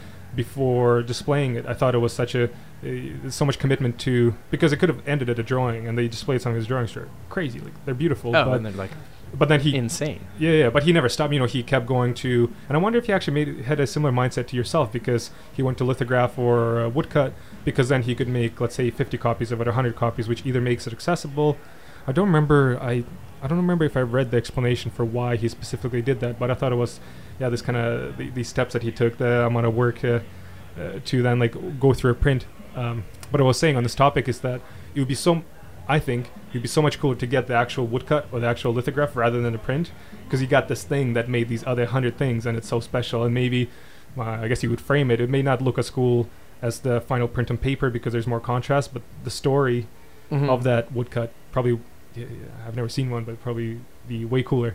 I don't know, in my opinion. Yeah, I mean, it's funny that you brought up Escher because like Escher and Dürer and like you know uh, all those fine artists from like that period. Like we had all those books when I was growing up, and I would just kind of pour over those. And Good inspiration. yeah, I mean, just like the level of de- and like Audubon and my, my I remember hearing a story about like um, you know Audubon like the, the birds and all the like he he used to do the um, the etched copper plates of like the bird like all these different kinds of birds and animals and all this Cool. stuff. Anyways, and so he made But they're very stylized, right? That was like very. Uh, yeah, uh, yeah, like no background, Yeah, yeah, just yeah, a yeah. little. Cool. yeah. Yeah, I know what you're talking about. Yeah. And, and then like I guess you know, so that was his thing, and like um, you know that time it was just like that was to to show people what this thing looked like because like you didn't you didn't have you couldn't print a photograph Mhm. on paper, right? So it was like something that was like. M- it was obviously artistic, but whether they considered it fine art or not, it was like just to show people like what this thing looked like. hmm And then, you know, they ended up selling off a bunch of these plates for like scrap metal. And somebody Oh, God. recovered a bunch of them. Like, you know, I'm sure yeah. thousands of them were destroyed. Yeah. But it's funny how you like, you go like, oh, this is just something to convey like a, a message to somebody. Mhm. It wasn't like, oh, th- th- this is me putting my art out there.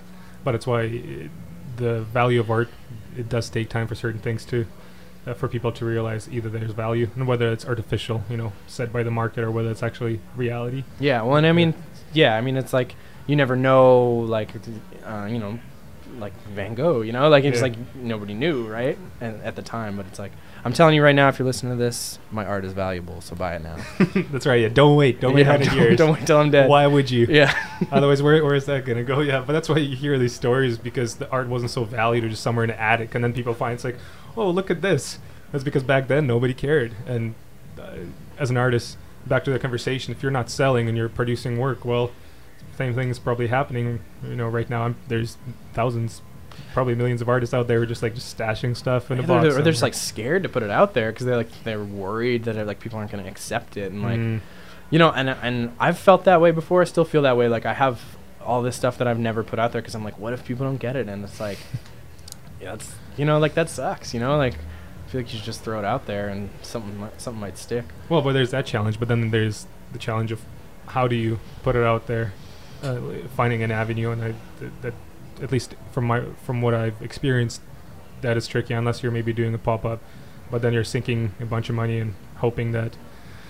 I don't know. People appreciate the work, like you're saying, and Yeah. at least make it even. Like you're at least you don't lose money on it. I mean, I think maybe it's easy for me to sit here and say that because like I've had I've experienced some success in in, in that world, you know. Mhm. So yeah, maybe it's easy for me to sit here and, and be like, yeah, you know, just put it out there and you might be pleasantly surprised because I was. But oh, it- it's a um, good, it's a good tactic. It's a good, really good advice. Why would you not? Is just, yeah, you'll have to put in some work to try to figure out where it can go and how it can go. Yeah, and I mean, and some people that's not even on their radar because, like I was talking about, they're like worried about how to get to work or like how to put some food in Mhm, their mhm. fridge, right? And so, like, yeah, I realized that being able to work in the arts is, is a product of like privilege. Oh, totally. We're super. That's I try to remind myself all the time is that we're incredibly lucky to first of all making art, and then yeah, just you look at life everywhere else, which is why, like you're saying, finding ways to give back is so valuable. Yeah. Otherwise, it's so easy to forget. Just oh, you know, things are good. I just try not to feel guilty about it, you know. I try not to feel guilty about the fact that this is what I get to do and not everyone else gets. Because like that does weigh on me sometimes, where I'm like, ooh, like that's, I wish everyone else could do what I get to do and have this cool lifestyle, and uh, you know, be this artist, bohemian artist. Everyone wants to be you, man. Yeah, when well- you're saying life is real, or is that what you said? Yeah, Yeah, life's real. it's uh, can be tough for a lot of people. Yeah, so you gotta. But yeah, so I don't want to sit here and be like, you know, vilify myself because this is what I get to do. You know, I don't know. Maybe You it's because like no, no, no, yeah. it's because I'm Irish. Maybe it's like some Catholic carryover thing from like Yeah. my ancestors or something that I just feel guilty about, like not just like being a monk or something. yeah. Is that your second career choice? Yeah, you never know. Could go to the cloth. Could happen. Strange things have late. happened. Yeah. I want to see the print you're talking about that your friend made. Still have no idea what carpet print looks like. Oh, the flocking. yeah. It's a carpet print. yeah. it's We'll come by the shop. There's Okay. one up there for you. Love to. Okay, so um, I guess now we can uh, just uh, do a little dive into um, what's coming up next for you because I last time I talked to you, uh, I think it was like maybe su- late summer last year, and you were saying how. Uh, because y- your um, work, I guess you could call it work. I don't know if you call it that. it's uh, taking up so much time that you're finding like finding the time for creativity can be challenging, but also feeling like you need something new and fresh to pursue because you're saying it has been five years, right? Since Yeah, it's really. been just over five years Yeah. with Explorers Press. So what's coming up next for you? Or how do you feel about yourself now with this creative uh, path? I don't know. You know, I mean, I feel like um, I don't want to say the brand has gotten stagnant. It's, it's gotten more. It's gotten tougher to sort of feel like I'm keeping it fresh with what I've been creating, and I and I took a lot of time off the brand last year. Like, still everything's getting shipped out, but I didn't release as much stuff simply because Mhm. I was, you know, busy opening the shop and doing some other stuff, and had some life stuff was happening, and um, so yeah, you know, I mean, I don't know what's happening, but I know that right now I'm designing some summer stuff for the brand, Mhm. um, just like some new styles of products, and like just like bringing on a few different artists, like um, uh, my friend Brandon Ing, he's a tattooer in Toronto, designed this really awesome, like a few awesome designs for the brand. Um, Jesse Preston, uh, another tattooer, designed Cool. this really awesome bandana and some tote bags and stuff. And Olivia Harrison, who's a tattooer from here, so just Nice. Collabs are good. the Keeping cool thing fresh. about collaborating with tattooers that I, that I think is important is a lot of people love their work, but they don't collect tattoos. hmm So, um, it's it's cool that you can create something that somebody can then go ahead and, and pick up from the brand that's not a tattoo, right? So it's like before that it's like, you know, most of these people they're busy tattooing. They're not making prints. They're not having art shows. Like the tattooing is their art, right? Mhm. So it's like then you're like, okay, well like, here's this here's this tote that you can buy that has their art on it and you don't have to go ahead and like alter your body permanently to to have it. So I think that is really cool. So that's why like yeah, this, this stuff is a bunch of and you know, I've designed a bunch of this stuff for summer as well. Um, just going back to like more soft goods and so that's what's happening. I'm just trying to kind of like focus on what's right ahead of me. You know, I don't know. I want to have art show Yeah. some point. So you're going back to this idea uh, of art shows. Yeah, I mean, Yeah. I'm just gonna keep making the work, and I find that if I set a deadline, then I I'll end up blowing it. But if I just make some work, and then eventually there'll be enough stuff for Wh- Why would you do? Why would you do an art show? Why would? Why is that a? Because I have it. Like that was that was my foundation, right? That was how I started doing what I do now with the brand. But I haven't really made any art for art's sake in a while. You know, the zine, I guess the pool zine was sort of the last thing, and you know, I draw and I like make some paintings and stuff. But I really want to like have a whole like interactive uh, art show. Would the art show be in Vancouver? Yeah, Yeah. I mean, cool. That, anywhere would be cool. Anywhere that wants to have me. Hopefully, hopefully Maybe in space. the art. Yeah. I don't Oh, know. There you go. Yeah, whatever. Right by the car, floating by. Anywhere they'll have me. yeah, I'll do it out at the ocean. I don't even care. No, I asked ask it because I um, I'm trying to figure it, that out within myself. Um, we talked about it was Peter Reek on the last show. How um, you may not, or it seems like, especially in Vancouver, it may be harder to sell art. But who knows? Maybe you know I- I'm just not that good yet. So gotta get better until people are gonna want the art or they're interested in it, so that there's more motivation. And then I guess that financial support as well to keep pursuing the fine art. But and it, it, it seems to be like a also an old idea and actually i like the fact that it is feels a little ol- older especially in the digital age you know? It's cool. I, I really appreciate going to art shows and seeing fine art and handmade art and that's probably maybe that's actually why i do it because i like seeing other artists work so it, that that's my explanation for it maybe but yeah, that's why i asked you why an art show rather than i don't know like like you're saying zines or something like that Yeah, I mean, I think that zines and all that stuff can be a component of the art show. Like that was how I got started with zines. Is we would just have a little zine table at art shows if we had a group show or whatever, and everyone just like make stuff, have shirts, whatever. cool And so like I think that having like a takeaway or having something that I guess if I think about it, that was sort of the first iteration of like making the art accessible, where we'd be like, okay, well we Mhm. have these art shows, and like not not Yeah, even everything was really for sale on the walls. Like some things were just sort of there Mhm. to do, be displayed, but it's like okay, well like grab a shirt or whatever, you know. And so that was like that was kind of making that accessible for people. Or we would do little books, like not even zines, but like like some cool printing houses in Toronto, and we would make like a really nice little art book and have be able to sell for twenty bucks. I still have all this stuff in my house, you know. awesome yeah Yeah. And I think that community, uh, especially in a comic book and comic book side or like uh, illustration prints, it seems to be something that's on a rise. The way people collect art, Mm-hmm. so to me, it, it does make sense to create zines in that because it's like you're saying. I guess that, that's probably the main factor is that it is it is affordable from artists that you like, from artists who did take hundred hours in a drawing, but because it's printed, then now it's accessible, which is pretty sweet. Yeah, I think it's cool, and it's just like it's cool that people put their stuff out there. You know? Mhm, It's cool yeah. that people like make that stuff. It's easy to share. Um, you're saying that you're trying to keep it fresh with the Explorers Press. Do you think your audience wants something fresh, or do you think they would be happy with something that's along the brand uh, aesthetic? Or you, you know what I mean? Are you? I don't know. I mean, I don't want to say I don't care, but like I, don't, I just my whole thing has always been to You be like I'll stuff. just make the stuff that I like and I, that I think is suitable, and then hopefully people like it. You know. But when you say you're trying to keep it fresh, are you pushing the aesthetic, or are you staying with within it? I mean, I'm trying to keep it fresh for myself. I'm trying to stay like. Uh, I mean, I don't want to do something that's like so, and I don't. I don't ever want my brand to be like considered like streetwear, where it's just Mhm. like follows this like four seasons fast fashion. like I just make shit that's cool, and and I carry a lot of stuff over. Like you can buy the same designs that I made five years ago, like on my web store now. Because people like them, and I don't think that there's any rhyme or reason to like. There's no reason to like be like, well, this is cool, so you can't have it. It's like if you want it, then Yeah. buy it. So it's like that's why we have carryover. So like we all carry a design over from like the previous like that. season in air quotes. it only you makes know? sense, really. Yeah, why would you not? Yeah, and it's like I don't know. It doesn't make sense to just like stop selling something. Well, it seems like there's want. these rules that are just there, but Streetwear is like a weird thing, yeah. and like I've worked in that like streetwear sphere, and it's just like it's too weird. Is it like a click? I know people are pretty passionate about that stuff.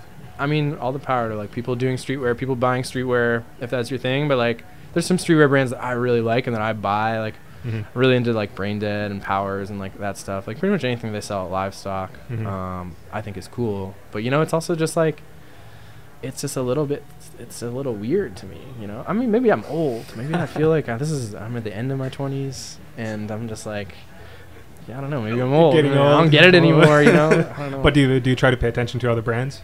To Um, other uh, like people doing similar stuff to you?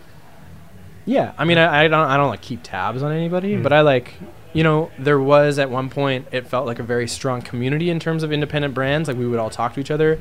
My friends, um, my friend does Stay Home Club out of Montreal. My other friend does No Fun Press out of Toronto, and we Mhm. and my other friend out of Toronto as well does a, a, a zine called Yo Sick. And we sell all that stuff at the store. But anyways, we're all in like a group chat, and we talk like every day, and we just like bounce business ideas or Oh, just like be like, hey, I designed this. Like, what do you guys think? Like, oh, why don't you change this color? And so like that having that community aspect to independent brands is I feel like important. I feel like it's changed and it's kind of become less of a community vibe over the last few years. I think it's just because everyone got really successful and it's like you kind of have to f- point. You know, you kind of have to go where the money is after Mm. a certain, like, or just like you know, be business minded about it. Especially like you're saying if you want to make it easier for yourself to then create more yeah i guess it's just like a it's a progression that i guess you can fight it or not Well, it's like when you make that leap from being like, okay, this is like a hobby thing to like Yeah, this yeah, is, yeah. you know, then there's an expectation that you have to put out a certain amount of work and otherwise you got some headaches and like you're saying worries about what's coming in yeah Yeah, I mean, I have to make a certain amount of money every month to cover my uh, rent at the shop and Mhm. you know all the overhead with the online store and stuff. So it's like you know there is it, it's it's it can't just be art for art's sake. Like it has to be a compromise at some. And you know I'm not gonna sit here and, and say that I don't like make money. Like that's how I make my living. You know, Mhm. but it's like you know there's I feel like there's a genuine way to do it. There's an honest way to do it instead of just like peddling. Mhm. You know. well uh, from what i everything i heard and everything i've seen it sounds like you're doing it so yeah that's I awesome So I don't know. how do you figure out uh, a way to continue learning while you're so busy Um, I don't know. I mean, I just like. That's a really hard question to answer. I mean, I feel like I just like learn by doing. You know, I'm a very like.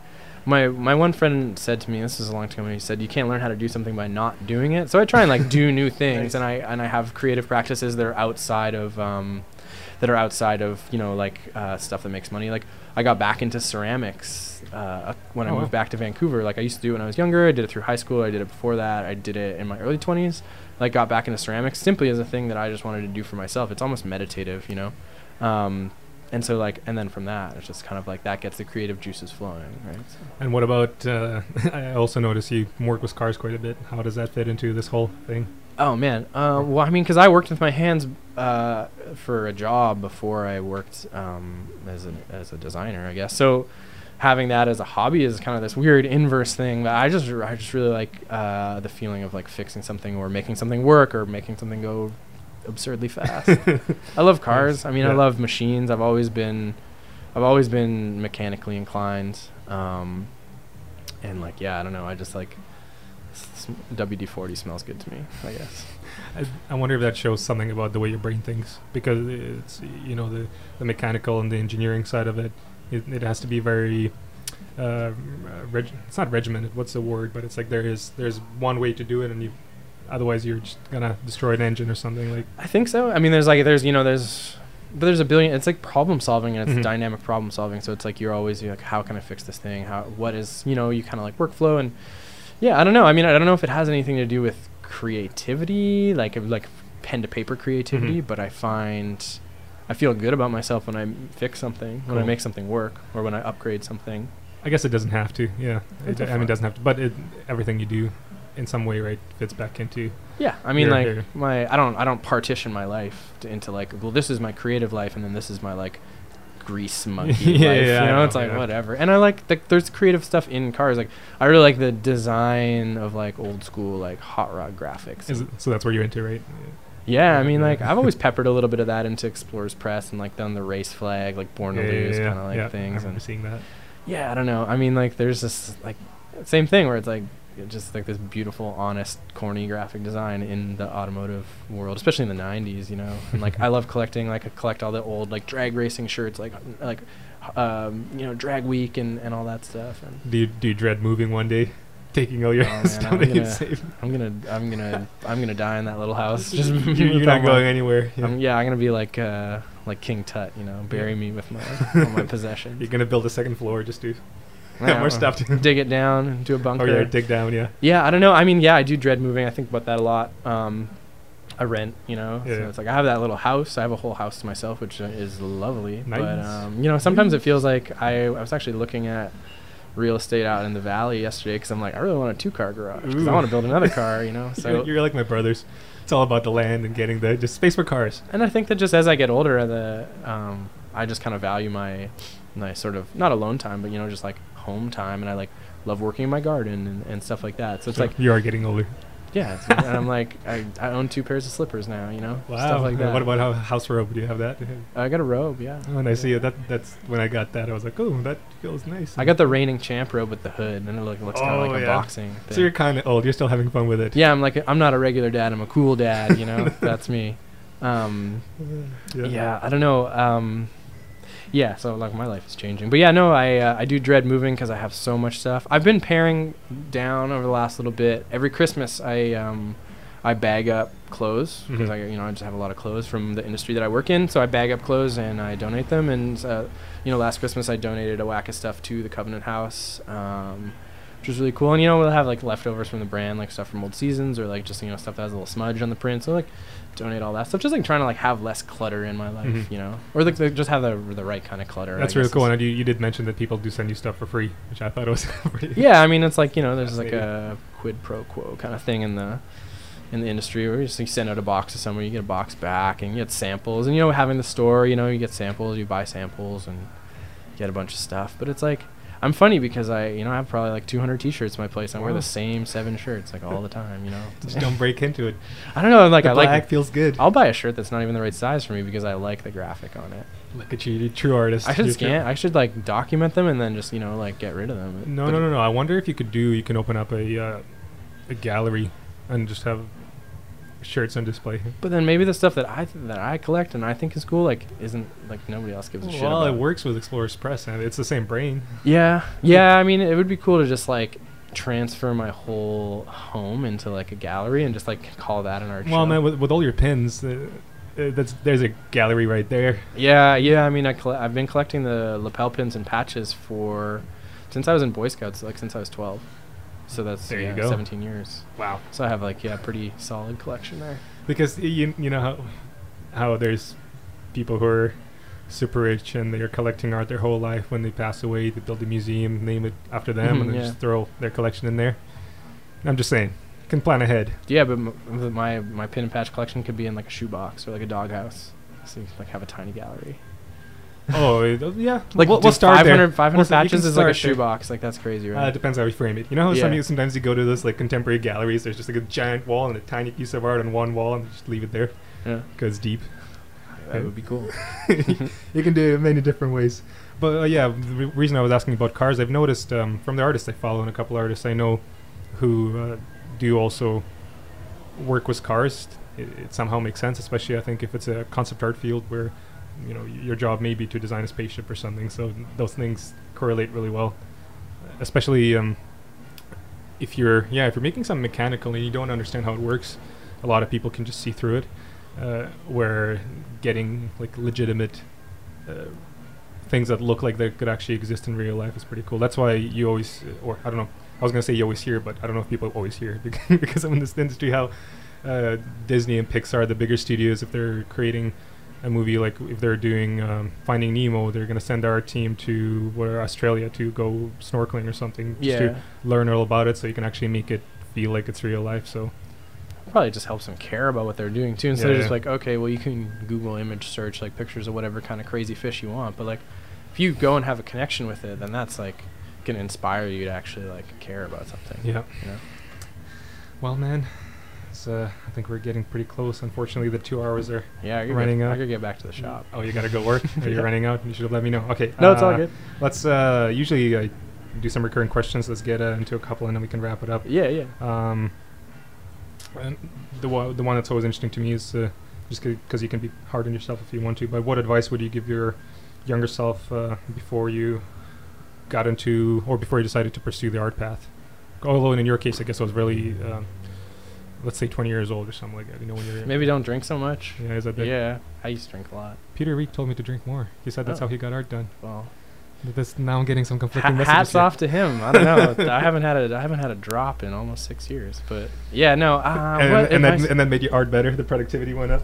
Absolutely. That was like that was the catalyst to like do what I do is I got sober. But um no, I don't know. A- advice to myself oh, I was 20 um dedicate more time to being creative, you know? Like Mhm. de- like put aside time to to be creative, you know? Like I would just do it when the inspiration struck, but I know now that like creativity is is like a muscle and you just kind of have to like you got to take Mhm. it to the gym every once in a while. So like if you just do the thing then the the good ideas come after, you know?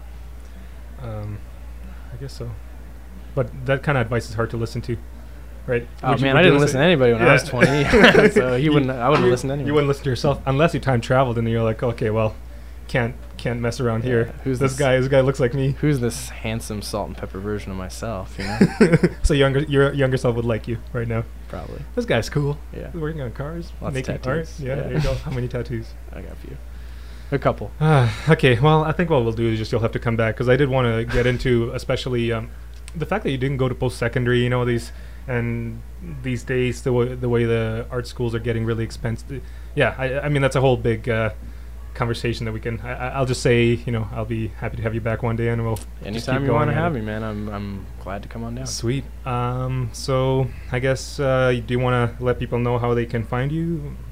Uh, yeah, for sure. If you want to check out the the brand, it's explorerspress.com, all one word. Um, the shop is called Half and Half, and it's half and half dot shop on Instagram. Um, my my signage company is called Signfeld S I G N F E L D Signfeld Custom on Instagram, Right. and um, if you can figure out how to spell my last name, Say it again. Bre- Brendan Megannety on Instagram. Megannety. I don't know. Yeah, God damn it, messed it up. come right, find me on the internet. dude. Well, see you once again, all these things you just mentioned, like, oh yeah, those things we should talk about too. But anyways, yeah, well, I think what we'll do is, uh, yeah, I'll have you back and we'll just keep going with this thing. Yeah, would love to. Uh, thank you so much. Cool. Thank you for having me. I learned a lot. I hope uh, people learned a lot too. I Yes, talked a lot.